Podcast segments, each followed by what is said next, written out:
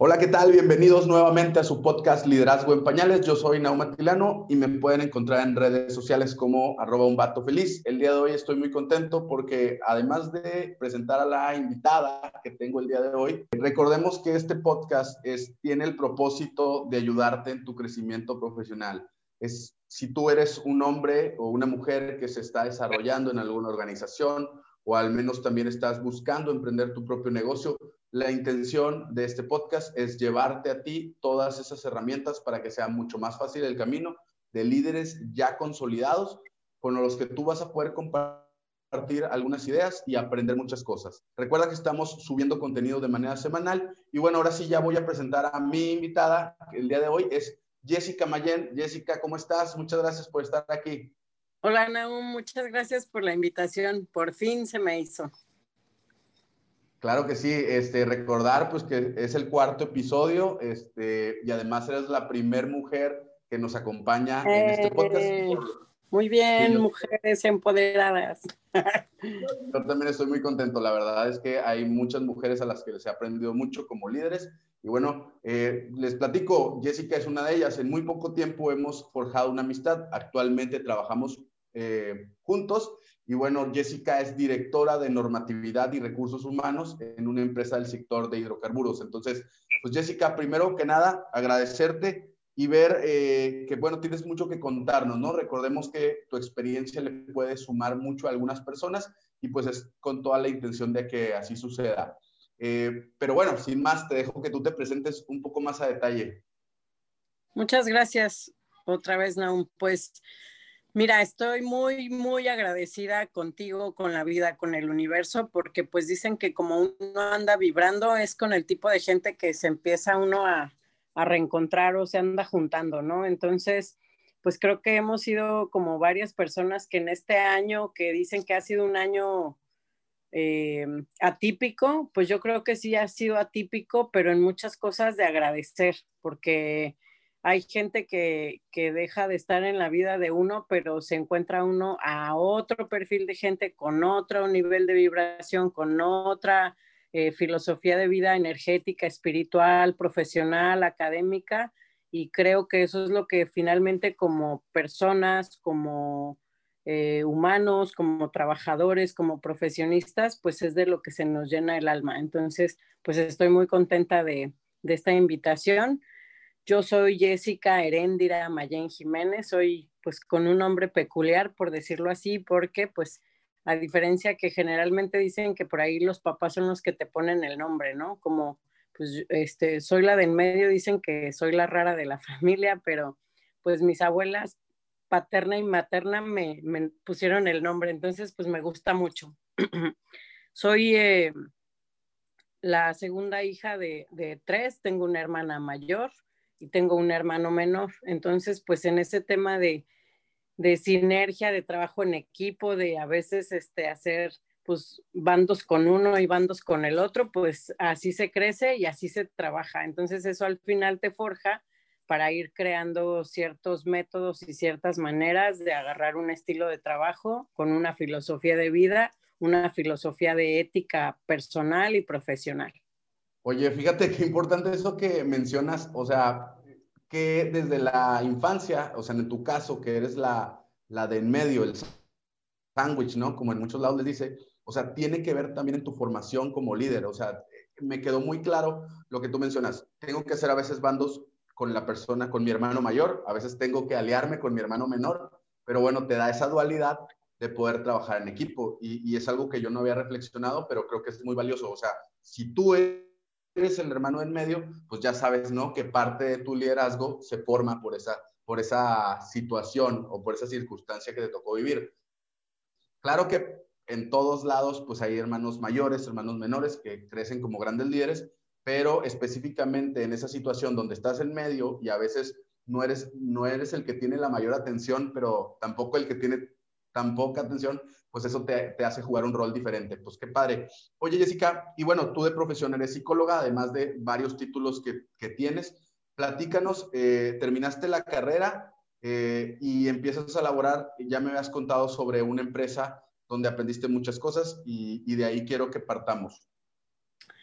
Así es, yo soy de, de formación académica psicóloga, luego hice mi especialidad en psicología organizacional, luego me fui al rubro de la productividad, la calidad y la eficiencia organizacional y pues de ahí me llevó al tema de eh, la normatividad, pero pues ha sido un, ir aprendiendo muy interesante porque finalmente pues algo que yo siempre le pedí así como que al universo desde que era niña era que me permitiera hacer mi misión de vida con un papel. Y ese papel, pues yo me siento muy afortunada de que ese gran papel sea mi título profesional y otras acreditaciones que he ido logrando.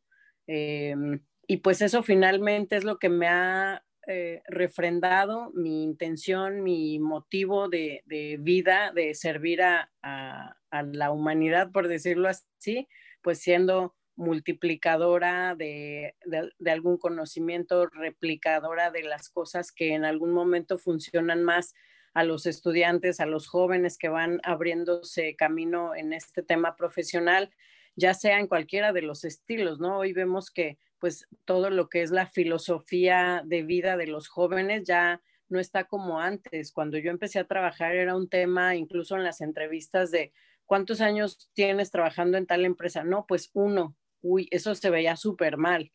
Y ahora es un tema de, bueno, he estado eh, participando en proyectos de seis meses, de un año, de tres meses, y los jóvenes se van moviendo y van aprendiendo un montón de cosas. Entonces, en lo que platicamos de, de las generaciones y que a veces de qué lado te toca estar, pues hoy tienes que entender muy bien a los jóvenes de cuáles son sus valores, cuáles son sus motivaciones y también a las otras generaciones que son las que a veces apoyan a esos jóvenes a que tengan otra, otra visión y otra postura de lo que es el mundo laboral. Entonces, pues yo arranqué mi carrera en una empresa donde la filosofía del, de, negocio era crear un semillero constantemente. Cada mes estaban reclutando estudiantes recién egresados donde eh, la edad máxima eran hasta, no sé, 23, 24 años.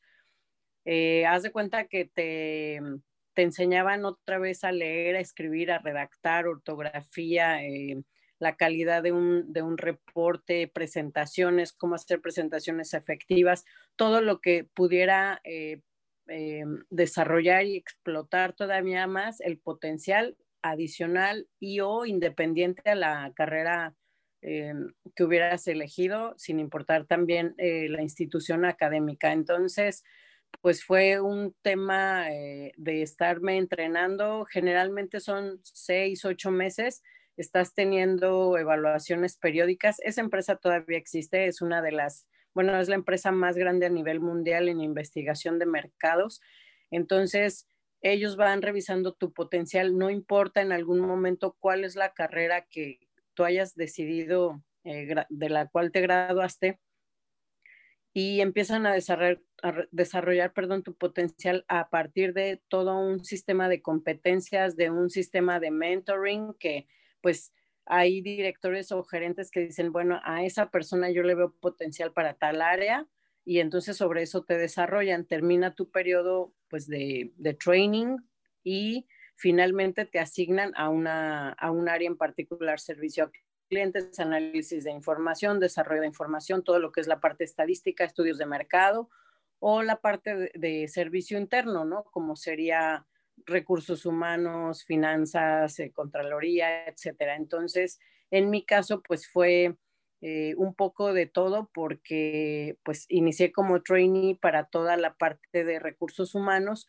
pero me tocó estar en un entrenamiento muy arduo porque entre que fui trainee, luego fui ya becaria del área de recursos humanos, pues en ese inter la asistente de mi director se va de incapacidad y pues me entrenó para todo. Entonces eso me ayudó mucho como a tener mucho más seguridad de los procesos. Es clave para mí, sí, yo, yo te puedo decir que yo estoy convencida que los procesos son clave para que todos los, los jóvenes que van saliendo de, de, pues recién egresarse y que empiezan a formar parte de una institución, si entienden un mapeo de procesos, si saben hacer un mapa de procesos, si saben leer un procedimiento, pues eso les va a ayudar muchísimo a poder desarrollarse de una manera eh, más rápida y más eficiente en cualquier ámbito laboral. Y finalmente, pues em, para mí una de las em, premisas de vida laboral tiene mucho que ver con la casa Naum. O sea, por ejemplo, te preguntan, oye, eh, ¿sabes que tienes que hacer tu cama? Sí. ¿Y la haces? No. Y si viene una auditoría y la auditoría es tu mamá y revisa que no hiciste la cama, pues va a haber alguna sanción o alguna consecuencia. Eso en, eso en procesos le llamamos una desviación o un no cumplimiento o un hallazgo mayor. Entonces, si te das cuenta, muchas de las cosas que se maman en la casa, eh, pon un orden, este, anticípate, prográmate, cuáles son todos los recursos que necesitas para llegar a una cita a tiempo en la escuela, en el trabajo, pues todo viene desde la casa. Entonces, pues desde que nos lo desde que nos lo dan en casa como parte de un sistema de valores, tú te vas dando cuenta quiénes son los líderes innatos, porque desde casa los empezaron a facultar, no me gusta mucho honestamente la palabra empoderar. Yo creo que más que empoderar es darle su lugar a cada persona, desarrollarle sus mejores talentos y si en esos talentos está que la mamá le tenga confianza al hijo que se va a transportar con un vaso y que no se va a caer, que no se va a tropezar, desde ahí vas haciendo grandes líderes porque ellos a la vez van a darle la oportunidad a sus equipos de trabajo que prueben, que intenten y pues que si se caen desde entonces se vuelven a levantar. Yo a veces en algunos cursos o de sensibilización les pregunto, ¿cuántas veces te caíste antes de aprender a caminar? N, nadie sabe, nadie tiene la cuenta. Aprendiste a caminar, a dar pasitos. ¿Cuántas veces te tropezaste para aprender a correr? Y con la bici es lo mismo. Entonces, todo eso son competencias, pero a veces se nos olvida que no nacemos con unas, otras sí se, se traen desde la genética y otras se van desarrollando. No sé cómo, cómo veas esto.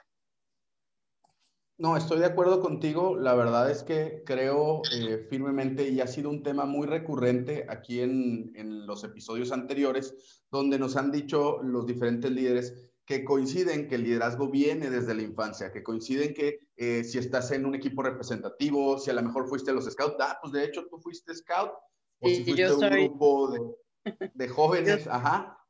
Dicen, una vez scout, siempre scout. Entonces sí, yo, yo fui scout desde niña, hasta el clan, hasta que me despidieron y luego fui dirigente. Padrísimo. Y entonces todo eso te suma, eh, como dices tú, en el desarrollo de competencias. Ahorita hablabas de la primera empresa, esta, esta empresa que se dedica a las investigaciones de mercados, y tú y yo habíamos conversado que fuiste rotando de departamento en departamento, lo mencionaste. Pero entonces, ¿qué tan importante es que los líderes, las personas que vamos a estar en las organizaciones a cargo de personas tomando decisiones, conozcamos de los diferentes departamentos? Te lo digo porque a mí me pasa este, que yo siempre he estado en un mismo departamento, pero siempre he tenido la cosquillita de preguntar. Y creo que ese es un buen tip para las personas que nos escuchan. Eh, preguntar todo lo que está sucediendo en la organización para ir conociendo, aunque sea poquito, de cada uno de los departamentos. Oye, si estás en ventas, relacionate con los de compras, con los de recursos humanos, relacionate con los de con, los de a lo mejor el almacén, porque todos, es, este, todos los puestos están interconectados. En tu experiencia, cuando ya llegas al área de recursos humanos, ¿cómo fue esto, Jessica, para que tú pudieras empoderarte? Yo sé que no te gusta mucho esa palabra, pero pudieras entonces tomar decisiones con las personas que ya estaban este, pues bajo tu gerencia? Yo creo que muchas de las empresas que tienen un gran programa de Great Place to Work, Best Place to Work, todo lo que es awareness, reconocimiento, plan de vida y carrera, todo tiene mucho que ver con que las personas que son los líderes a cargo de esas empresas se dan la oportunidad de abrir la información estratégica para que la gente conozca el negocio, para que la gente haga suyo eh, el negocio, no solo el tema de la filosofía corporativa, porque pues la misión es la razón de ser, pero si la misión de la empresa no hace como un clic con tu misión de vida, pues a lo mejor vas a estar incómodo en esa organización. pero si la visión es en la manera que tú ves a la empresa, en la manera que tú te viste como antes de formar parte de la empresa y ahora que formas parte de la empresa y hacia dónde te ves. Entonces, como que ahí vas, vas haciendo unos caminos paralelos entre toda la gente que hace parte de tu equipo de trabajo. Y bueno, lo que aprendí de un gran líder fue no hables de grupos de trabajo, no hables a veces de es mi gente, porque pues la gente no le pertenece a, alguien, ¿no? La, la, gente nos pertenecemos a un gran equipo de trabajo, a todo lo que es la cultura organizacional. Entonces, eh, a mí me tocó hacer muchos programas de un día en la vida de, entonces, pues si yo quería entender los perfiles de puesto para poder eh, aprender con H, o sea, hacer míos los conocimientos, los temas clave, eh, las competencias organizacionales clave de la persona que yo iba a traer, pues eh, para muchos líderes el punto principal en la estrategia de negocio muchas veces es accionistas, negocio y gente. En otros modelos me ha tocado ver accionistas, gente y el negocio, porque la gente es quien va a mover al negocio y es quien va a crear la rentabilidad para el negocio. Entonces, a partir de que la gente, que somos todos, entendemos, no solo es la estructura organizacional a veces, no, o sea, no es de, mi título es ser un director y entonces yo nada más me rozo con directores y con gerentes, no, al contrario, en la medida que, que puedes eh, tener la oportunidad de manejar una empresa a través de roles, tal vez mi título de puesto tiene una responsabilidad a nivel directiva o ejecutiva, pero si en el rol subes y bajas, o sea, checas qué, qué necesidades tiene eh, el equipo operativo, checas cuáles son las necesidades del área de atención a clientes y te vas empapando, pues es en la medida que te vas haciendo eh, lo que llamamos sinergia, ¿no? O sea, cómo haces parte de ese gran engrane que tiene la empresa para que pueda caminar. Entonces, para mí es clave el puesto, por la facultad que te puede dar el hacer mejoras, el proponer, ajustar o siempre estar inspirando a, pero el rol que juegas siempre va a ser muy importante junto con la misión propia, la misión de vida de la empresa y la visión de cómo nos vemos todos. Ya no eres tú y soy yo, somos nos. Yo creo que ahí tocas dos temas muy importantes. Uno que es eh, hablar del propósito de vida de las personas y cómo alinearlo al trabajo. Es algo que a mí me apasiona bastante. Creo que el propósito de vida te da un norte increíble y, es donde empieza, empiezas a construir, ¿no? Definitivamente coincido contigo, las personas deben aprender a alinear y en caso de que no se alinee ese propósito de vida, pues también aprender que se vale buscar fuera, ¿no? Y los líderes, que somos los eh, encargados de hacer que esas personas eh, florezcan, también debemos estar muy alerta de las personas que no están floreciendo en una organización para poderlos invitar, pues a florecer en otro jardín, ¿no? Como dicen por ahí. Y el otro tema, cuando hablas de roles de puesto, cuando hablas de, de posiciones, creo que es un tema cultural, Jessica. Creo que en México todavía está muy arraigado el, oye, que me digan licenciado, llámenme ingeniero, soy el jefe. Y creo que poco a poco las nuevas generaciones lo hemos ido desfasando, pero sin embargo, eh, son cosas que para mí ya deben de quedar en el pasado, ¿no? La licenciatura es, pues, eso que duraste cuatro años en, en cuatro años, cuatro años y medio en concluir. Y ahí está, a lo mejor está muy bonito, colgado en tu casa o lo tienes guardado, pero finalmente el, nivel de influencia que tú eh, puedes permear en las personas no te lo va a dar un título. ¿Estás de acuerdo? Sí, pues mira, a veces hay controversia en este tipo de, de, temas particularmente que se comentan porque pues para algunas personas es un gran logro no solo personal, sino familiar, ¿no? Es como el único hijo que logró tener un grado académico. Entonces, pues para algunas personas sí es el ingeniero, el licenciado, pero muchas veces si uno se sube a un tabique y se marea, pierde el piso y se nos olvida eso. Yo te puedo decir orgullosamente que yo vengo de, de una familia donde pues mi mamá tuvo una misión profesional bien particular que le reconozco un montón, que fue eh, eh, ser maestra de educación especial, entonces tener niños desde maternal hasta un sistema de empleos de, mayores de edad con eh, parálisis cerebral, síndrome de Down, y aún así forjarles el liderazgo porque ellos se van a hacer cargo de su propia vida y van a salir adelante. Entonces es, no importa qué, desarrollarles ese potencial para que ellos logren tener también muchas metas, ¿no? Y pues mi papá, eh, que ahí le mando un beso en el cielo, hace poquito se, nos adelantó, pues él me enseñó a, amar, estudiar, a, amar todo. Este, pues él, se graduó un poquito grande eh, y a partir de ahí nunca dejó de trabajar y de, pues, de estudiar y de estar aprendiendo siempre. Entonces, pues a veces el grado académico no hace a los líderes, ¿no? Los líderes ya vienen eh, empaquetados y ya nada más es desarrollarles el gran potencial. Entonces, en este sentido de, lo que mencionas, sí ha evolucionado bastante. Eh, simplemente lo vemos ahorita donde trabajamos, ¿no? O sea, resulta que el director general tiene 32 años, este, y pues de ahí somos como tres, este, los activos fijos, los más viejitos, y somos de 40 y algo, o sea, ni siquiera llegamos al, medio centenario y ya somos los más grandes. Y, ajá, y de ahí para abajo, ¿no? Entonces, pues sí es, es muy importante el entender que, que el que te hablen de, de, tú o de usted, pues no te va a dar un estatus, sino la manera en que te dirijas con la gente, la manera en que respetes, la manera en que te vean como líder, porque acordémonos que hay líderes para bien y hay líderes que hay para decir, híjole, con permiso, ahí nos vemos, buenas noches, ¿no? Pero pues eso tiene que ver mucho con otra vez los valores de casa, el libre albedrío, cuál es tu misión de vida, hacia dónde quieres ir. Y como mencionas, es un tema, pues a veces sí, tristemente sociocultural y económico, porque a veces es es que esta carrera no era lo que yo esperaba, pues ni modo, porque es para lo que alcanzó y terminas o terminas o terminas dejando la carrera. Entonces, pues si vemos en otros países hay, hay ciertos, ciertas etapas de los, de los muchachos donde dicen, ¿sabes qué?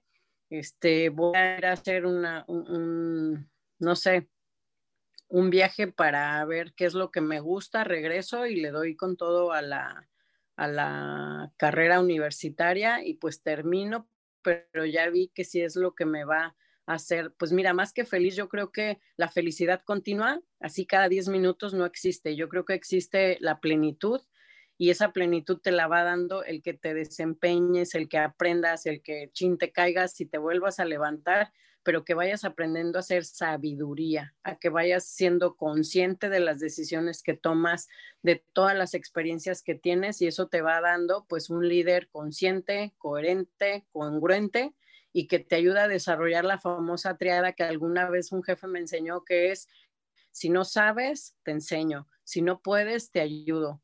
Si no quieres, pues vamos a ver qué es lo que te motiva a estar aquí con nosotros, pero si no quieres querer, puedes tener el mejor eh, nivel de compensación, eh, la mejor empresa y todo, pero si tu corazón está vacío y no conecta con lo que te estás, eh, en lo que te estás desempeñando profesionalmente, pues sí va a ser muy difícil que un líder, buen líder, pueda sacar adelante este, si la persona pues no quiere querer, ¿no? Y, y ahí los líderes son clave para detectar si incluso la persona no se ha dado cuenta que no es buena para eso, pero que puede ser buena para otra cosa. Incluso a veces ni siquiera es decirle que te vaya bien, sino ver si en la misma organización esa persona puede desarrollar su talento en otra área y no en la que en ese momento se encuentra.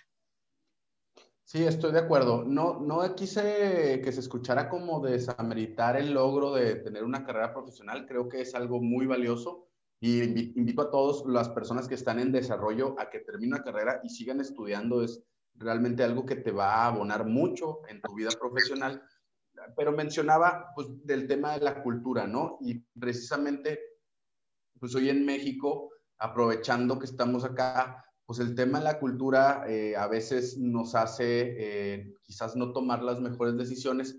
Sin embargo, pues era precisamente lo que quería hablar, o sea, tú especializada en procesos, tú especializada en normatividad, ¿qué tan importante es esta influencia de procesos y de sistemas en un líder? Y no me refiero a lo mejor de procesos tan especializados, sino que incluso el sistema que tú puedas tener en tu calendario para saber lo que tienes que hacer en la mañana o el sistema con el que tú eh, tienes las juntas de los lunes o tus juntas mensuales.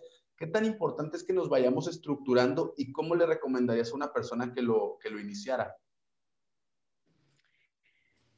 Eh, mira, hay, hay, un término que suelo manejar que este, pues, lo, siento como muy de, de, mi vida cotidiana y es el famoso paso cero. O sea, hoy voy a hacer esta cosa. Ok, ¿cuál es tu paso cero? Las famosas palabras recibo, reviso, valido y confirmo todo esto que, con qué tiene que ver. O sea, reviso, hoy qué estoy haciendo. Valido, esto que hago me gusta, esto que hago desarrolla mi mejor potencial y confirmo. Sí, le sigo. No, fin del proceso y vuelvo a empezar en otra cosa. Pero analizo qué estoy haciendo en este momento como líder. Recibo mm, información. Tengo a cargo este equipo de trabajo reviso hacia dónde los quiero desarrollar. Valido. ¿Tienen las competencias? Sí. Vamos a trabajar, vamos a crear un plan para que ellos sigan creciendo, que sigan aprendiendo y yo cómo me co-responsabilizo, co-comprometo con ellos para que sigan creciendo. Y si no las tienen, pues ahí no es fin del proceso, más bien es cómo logro, cómo hago que ellos se desarrollen. Y valido con el, con el caminar del, del tiempo, pues que finalmente con cuáles van a ser tus indicadores. Muchas veces es el tema como de más que la lealtad y todo esto, tú ves a la gente que si la empresa está en una situación como este año que fue pues, realmente un tema como de a prueba de titanes y era gente que decían, no te preocupes, este, no sé, si tal persona renunció porque se desesperó, yo te ayudo a sacar el trabajo. Eh, otro tipo de, equipos de trabajo, ¿sabes qué? Dime qué te ayudamos. No, pues es que hay que saber hacer llamadas y manejar el tema de la cobranza. Danos una plática, dime cómo se usa la diadema y le damos. Entonces, ahí es donde vas midiendo si las competencias que has desarrollado con tu equipo de trabajo están enfocadas a que ellos desarrollen su mejor potencial. Entonces, este año ha sido bien interesante de analizar, de observar. Si hacemos, mira, todos somos psicólogos, ¿no? Y como líderes tú puedes sentarte a observar cómo se comporta tu equipo de trabajo sin ti, aunque estés ahí, cómo se comporta tu equipo de trabajo sin ti cuando no estás allí y finalmente tiene que haber una constante que sea los resultados y los indicadores. Y los indicadores no solamente son pues lo que te va a dar la rentabilidad, el profit, el EBITDA, este famoso, toda la parte financiera, sino que manejes con cuidado tu tema de em, reconocimientos, un, sistema de reconocimientos, todo lo que tiene que ver con eh, la satisfacción de las personas al estar colaborando contigo y esos son los mejores indicadores que puedes manejar y pues eso es lo que un gran líder siempre va a estar trabajando sin que solamente se enfoque a trabaja trabaja, trabaja, no me importa y este y soy tan frío como un líder para que produzcas y no me interese tu vida. Y creo que ahí es donde a veces eh, se generan las áreas de oportunidad en las grandes empresas que pierden la visión, crece el negocio, pero no crece la visión para con mantener a tu gran equipo de trabajo. Estoy de acuerdo contigo. Ahorita mencionaste un poquito sobre que todos somos psicólogos y yo esta semana en específico he estado escuchando un podcast que sigo desde hace un par de meses que es un podcast de liderazgo de John Maxwell y viene este, contado por Juan Beriken, que es el traductor oficial para toda Latinoamérica de John Maxwell. Y él hablaba de que la primera persona que tú debes liderar es la que ves frente al espejo, ¿no? Y es bien importante como si tú te ves en el espejo y tú tienes que dominar tus emociones, tienes que dominar tus emociones, ¿no? Y, y realmente saber y entender tus sentimientos, entonces ya vas a poder generar influencia en los demás. Si no somos esos psicólogos nosotros mismos, de, de nosotros, pues probablemente podemos estar saboteando algún propósito, podemos estar saboteando alguna visión y no vamos a llegar al resultado. Ojo, bien importante que tú te veas frente al espejo y sepas cómo dominar y cómo influir este, en tus pensamientos y liderándote a ti mismo. Mira, hay un libro que en la carrera me pusieron a leer y me gustó un montón, que se llama Tus zonas erróneas. Ya es un poco viejito, ¿no? Es de, aquí estaba nada más este, usando mis, mi acordeón para no equivocarme, de Wayne Dyer. Y pues él habla a veces de, de posturas que, que nos vamos desprogramando y nos reprogramamos para tener una visión diferente. ¿A, ¿A, qué voy con esto? Por ahí dicen que fuimos creados por amor, para el amor, pero nos desprogramamos en el desamor. Y a veces ya reprogramarnos, este, luego es un poquito más complicado para nosotros cuando nos gana el ego, ¿no? ¿A qué voy con esto? Un gran líder va a procurar que su ego esté en un nivel controlado y va a procurar que todo lo que a veces se ve en el trabajo como personal, el equipo de trabajo entienda que no es personal. O sea, no es personal rendir cuentas, no es personal ni cacería de brujas que yo te pida que respondas por un trabajo a razón de algo que, te contrataste. Y no es personal que cuando nos, nos toque rendir cuentas, pues así de frío sean los números, ¿sí? Pero en el momento en que nos toque manejar los temas humanos con cada uno de nuestros, eh, de nuestros miembros de nuestro equipo de trabajo que ahí vamos a estar. Y, no, y es, es, bien importante, ¿no? El tema de la accountability, el tema de dar resultados. Y a mí muchas veces me ha tocado estar con uno de mis líderes o con varios de mis líderes y estar en desacuerdo porque no siempre estás de acuerdo con ellos, ¿correcto?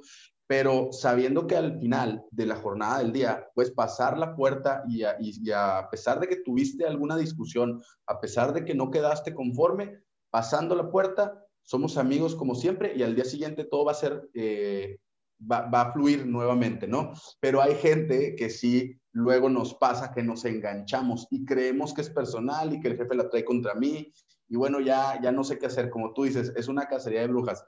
Es importante que tú, si estás en ese nivel, si tú estás aspirando a ser un líder, pues te des cuenta que no es personal. Bueno, habrá quienes sí, uno que otro, este, quieran... Sabemos que puede haber personas así, pero en general tú lo debes de tomar, este, que no sea personal y además no engancharte con las cosas que no te abonan nada, ¿no? Hay cosas que no generan valor y esas pues hay que simplemente soltarlas. Es importante saber que cuando rindes cuentas, tú bien lo dijiste, hay números y los números son fríos, ya lo mencionamos anteriormente. Y cuando te basas en los números, nos mencionaba la persona anterior que estuvo con nosotros, Marcos González, es, pues no hay injusticias, simplemente es lo que es. Y las personas debemos aprender a, que con el, a lo mejor con, con, el, con la mente, podamos nosotros entender que pues no hay sentimientos encontrados. Así es, pues eh, tiene, tiene mucho que ver otra vez con el tema de, la casa. Mira, dentro de todo lo que fue mi etapa de, de, aprendizaje académico y luego en algunos temas que me tocó trabajar, pues me tocó no solamente parte de, psicología organizacional, ¿no? Platicábamos hace muy poquito el tema de, tú ves el liderazgo desde casa, o sea, eh, un liderazgo permisivo o un liderazgo inflexible o todo lo que es extremo, pues a veces te va a dar esa luz y sombra en las situaciones, pero tú observas a tus equipos de trabajo cuando eres líder y tú vas viendo a los, a los chavos, ¿no? Ahorita, o sea, a quienes van empezando su, su carrera laboral, oye, haz un reporte. ¿Y cómo se hace un reporte? Pues no te enseñaron en la escuela, no. Ok, muy bien. Por lo menos tienes alguna persona que dice, no sé, levanto la mano, ayúdame, ¿no? Pero si desde casa los enseñamos a miente, este, pues sea un poquito arrogante y no levantes la mano y pidas ayuda, pues a lo mejor en algún momento se te va a complicar. Y también otro tema que me tocó, este, eh, el ver en ciertos momentos que no fuimos a veces como líderes desde la casa para entregarle a un líder organizacional a, nuestros hijos es, bueno, eh, le enseñé sus deberes. ¿Cuáles son los deberes? Pues para mucha gente es, haz tu cama, no sé qué, no. Por ahí decía mi abuelita, para saber mandar, tienes que saber obedecer. Entonces, si yo te estoy diciendo que tienes que revisar o hacer o, lavar o tal, simplemente hazlo para que entiendas cuáles son todos los procesos, todo lo que implica el hacer esa tarea. Entonces, cuando nos movemos como líderes a tener equipos de trabajo de diferentes edades, de diferentes filosofías de vida, de diferentes comportamientos sociales, pues es lo mismo, o sea, tienes que ver la manera en que todos hagan una comunión de entendimos lo mismo para lograr el mismo objetivo. Si no nos aseguramos como líderes que nuestra información está a prueba de todo, o sea, prueba del más letrado o a prueba incluso, a veces se nos olvidan los grupos vulnerables. Y por ejemplo, en la empresa tenemos grupos todavía vulnerables que la gente ha ido haciendo carrera y camino, pero pues este, a mí me ha tocado trabajar con gente que no tiene siquiera la primaria, ¿no? Que es la, eh, lo que sería la preparación académica básica y no sabe firmar más que poniendo ahí dos o tres letritas o garabatos de su nombre. Y entonces si eres un gran, un gran líder, hasta a esas personas vas a lograr desarrollarlas hasta el punto que lleguen a obtener algo donde ellos se puedan defender solos. Entonces a veces ser un buen líder no es el que el que es permisivo, el que, el que se debe favores con su equipo de trabajo, yo creo que eso a veces es ya jugarle a un tema más riesgoso y finalmente no te hace el mejor líder el deberte favores con tu equipo de trabajo. Es como me ha funcionado. Claro que hay muchísimos estilos, pero creo que lo, lo bueno, lo sincero, lo honesto siempre va a perdurar porque pues una mentira así se te cae y luego ya no sabes cuál es la realidad y cuál fue la mentira, ¿no? Correcto. Oye, y aprovechando el tema de que Jessica Mayen es psicóloga, ¿qué nos dice la psicología sobre la procrastinación? Eh, esto que a veces nos pasa a algunos y que pues es una tachita, ¿no? En el historial de un líder, cuando dejas de hacer algo y no lo, y no lo cumples o lo aplazas, ¿no? La procrastinación este, es un tema muy sonado y a todos nos pasa, ¿no? Nomás nos pasa en el trabajo, nos pasa con el ejercicio, nos pasa en nuestra familia, nos pasa con nuestros amigos, ¿no? Es aplazar las cosas. ¿Por qué las personas eh, llegamos, llegamos a este punto y qué, qué dice la psicología de ella y qué recomendarías para que los que nos escuchan, si viven una situación como esta puedan revirar y empezar a hacer las cosas de una manera más proactiva? Mira, eh, ya llevándolo a la práctica, tanto laboral o personal, el tema de aplazar a veces tiene que ver, puede ser con un mecanismo de defensa, puede que tenga que ver con una situación donde uno no tiene resueltas ciertas cuestiones o situaciones y nos pone como en una perspectiva de, es que si doy el paso, tal vez va a crear, como dicen, el efecto mariposa. Te pongo un ejemplo. Eh, alguna vez tuve, las terapias que yo manejo son energéticas, sí, tienen mucho que ver con la parte de energía, pero hablamos de conciencia, pero a veces hasta en un tema como de, de esencias para, para traer como esos puntos que la persona necesita trabajar. Entonces, era una persona que solía aplazar las cosas y era, ella me decía, es que soy muy indeciso tanto en el trabajo como en lo personal y empezamos a, trabajar ambas esferas, ¿no? De, de su persona. Entonces nos encontramos como que había aplazado el buscar otro empleo donde ya le habían ofrecido incluso irse a vivir a otro país porque tenía una gran preparación académica y un, buen currículum de ciertos años de trabajo.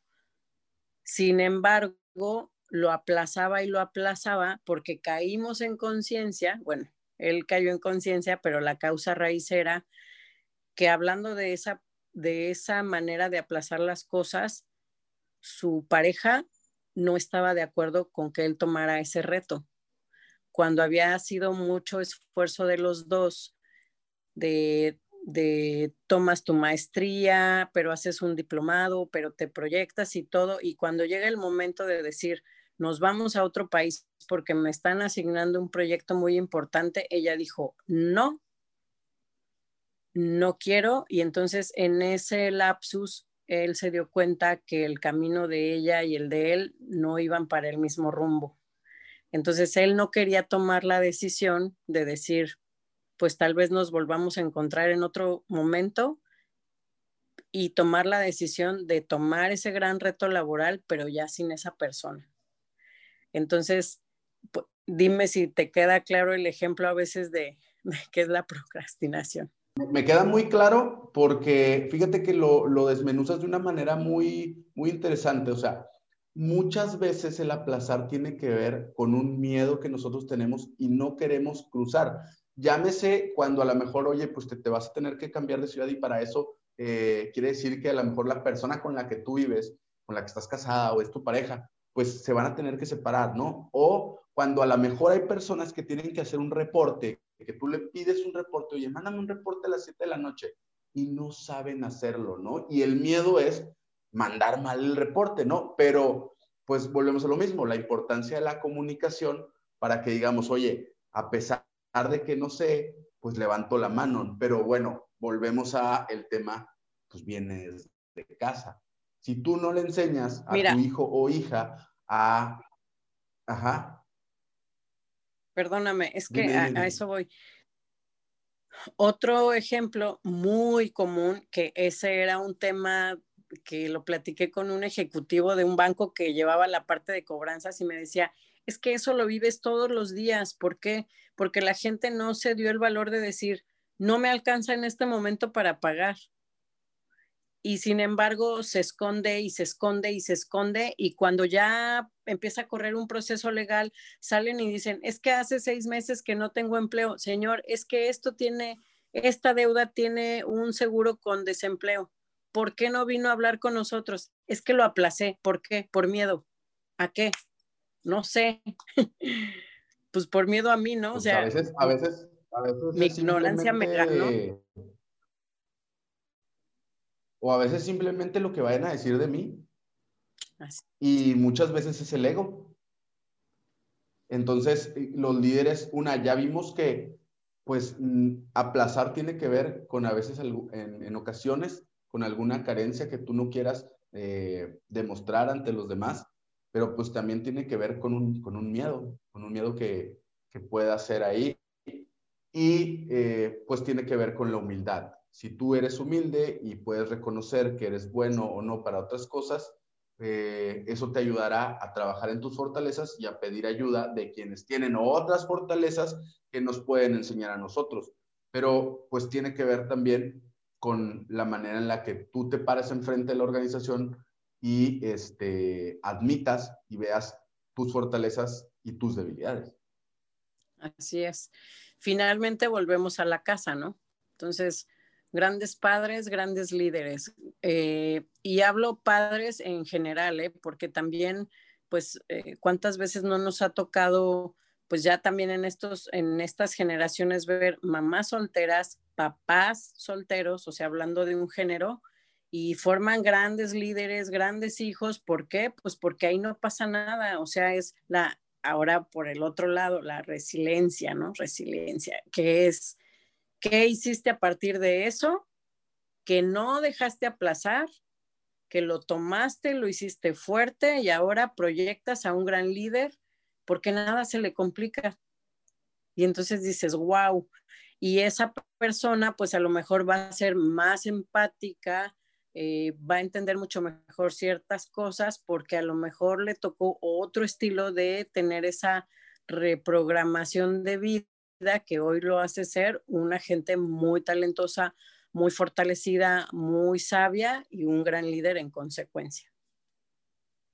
Yo creo que siempre ha tomado un, un rol fuerte la inteligencia emocional de las personas en el liderazgo, pero hoy se viene desplazando a 200 kilómetros por hora, porque cada vez es más importante que los que estamos frente a una organización, que los que estamos con un equipo de trabajo, tengamos esa inteligencia emocional. Temas de resiliencia, como lo acabas de decir, el poder volver a un estatus normal eh, de plenitud después de alguna adversidad, temas de gratitud, temas de perdón, temas de, de interacción social con los demás, creo que se han vuelto bastante importantes y son en lo que deberíamos estar desarrollando. A veces, para algunas organizaciones es más importante que el título. Así es, pues finalmente es lo que eh, últimamente se ha venido manejando, ¿no? En los sistemas de competencias, en un plan de vida y carrera, en un sistema de reconocimiento a partir como del gran espíritu que tenga una persona porque un gran líder le ayuda a desarrollarlo. Entonces, como veíamos, eh, puede ser que para un consejo de accionistas, pues lo más importante puedan ser los números, pero también hay organizaciones donde son los números a partir de que la gente esté a gusto, esté contenta y ojo, no es porque no es porque la empresa se dicen por ahí que se administra billetazos así de, "Oye, me quiero, no, ¿cuánto quieres ganar?" No, no es así, simplemente como tú decías, este es el fin eh, que esperamos, o, este es el fin en la mente, así afilas la sierra como en el sistema de Franklin Covey y estos son tus grandes logros. No importa el torbellino que suceda, finalmente vas por el logro, pero eso te va a dar la garantía de que no va a haber incertidumbre porque sabes cuál fue tu esfuerzo, sabes cuál ha sido tu productividad y finalmente no hay sorpresas. Simplemente todo es muy claro porque hay una comunicación con un gran nivel de, madurez emocional y pues simplemente hacemos acuerdos de voluntades, ¿no? Claro que sí, pues de acuerdo contigo, Jessica. Y bueno, pues mira, ¿qué te parece si ya para cerrar le das tres recomendaciones o tres eh, consejos que quieras que las personas que nos escuchen apliquen, ¿no? Que hayan sido grandes este, motivantes en tu vida como líder. ¿Qué les podrías dejar? Mira, para para quienes apenas empiezan su vida laboral, pues eh, ser muy conscientes de que van iniciando una carrera, que sean lo suficientemente pues eh, proactivos como para que puedan tener un gran logro. El segundo sería para líderes que están como caminando o nuevos líderes donde les acaban de asignar personal a cargo, pues que se sienten a comentar cuál es la misión de vida de esos, de esos integrantes de sus equipos. O sea, hagan un, mapita de un mapa personal de, de cada uno para saber dónde están, qué quieren, a dónde van. Las famosas preguntas, ¿dónde te ves en un año, en cinco años, en diez años? Pero ¿qué estás haciendo para lograr eso? ¿no? Eso es lo que te da el estatus de cada uno de ellos. Y finalmente a los grandes líderes, pues que sigan eh, motivando a las personas. Para mí, grandes líderes son los papás y son los grandes jefes en una organización. ¿sí? Entonces, eh, recordar siempre pues que tenemos una gran misión, una gran responsabilidad donde mucha gente energéticamente, universalmente, le pedimos siempre a la vida el que nos diera la oportunidad de estar en un nivel de responsabilidad donde pudiéramos eh, pues encaminar gente, tocar almas, inspirar, replicar y multiplicar. Y finalmente eso siempre se devuelve pues tanto en bendiciones como en sabiduría y pues necesitamos mucho más de esa energía en este momento para que podamos seguir avanzando y caminando y que un ser humano crezca pleno y se desarrolle pleno y se sienta pleno en cualquier etapa de su vida.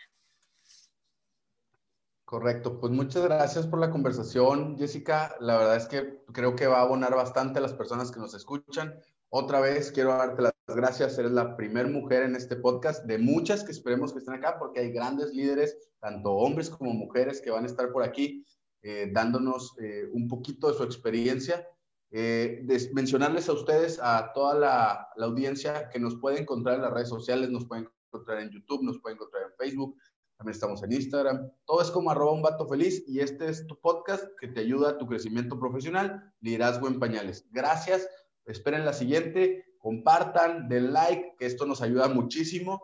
Muchas, muchas gracias y esperemos que les sirvan. Jessica, ten bonita noche, muchas, muchas gracias.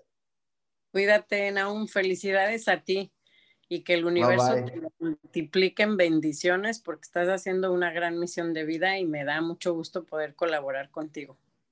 Gracias, gracias. bye bye, gracias de corazón, nos vemos.